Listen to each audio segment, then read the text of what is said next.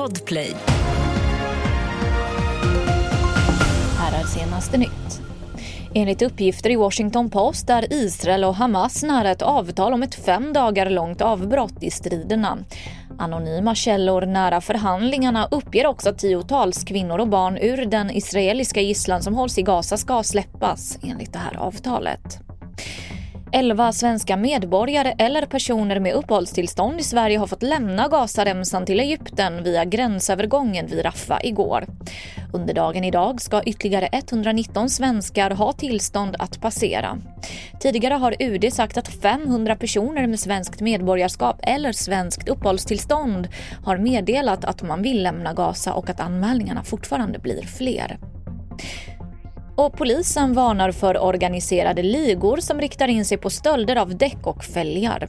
Bara i Västsverige har däck för uppemot 9 miljoner kronor stulits sedan i januari.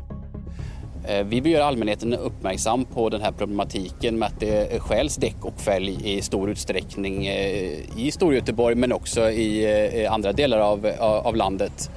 Eh, de är ju inte sällan väldigt dyra de här eh, däcken eh, som sitter på de kanske lite exklusivare fordonen primärt.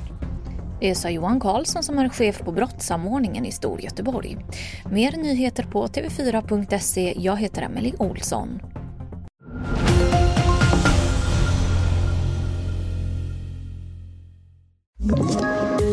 Poddtips från Podplay.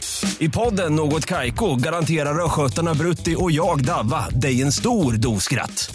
Där följer jag pladask för köttätandet igen. Man är lite som en jävla vampyr. Man har fått lite blodsmak och då måste man ha mer.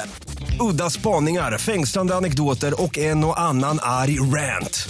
Jag måste ha mitt kaffe på morgonen för annars är jag ingen trevlig människa. Då är du ingen trevlig människa, punkt. Något Kaiko, hör du på Podplay. Därför är gardinerna.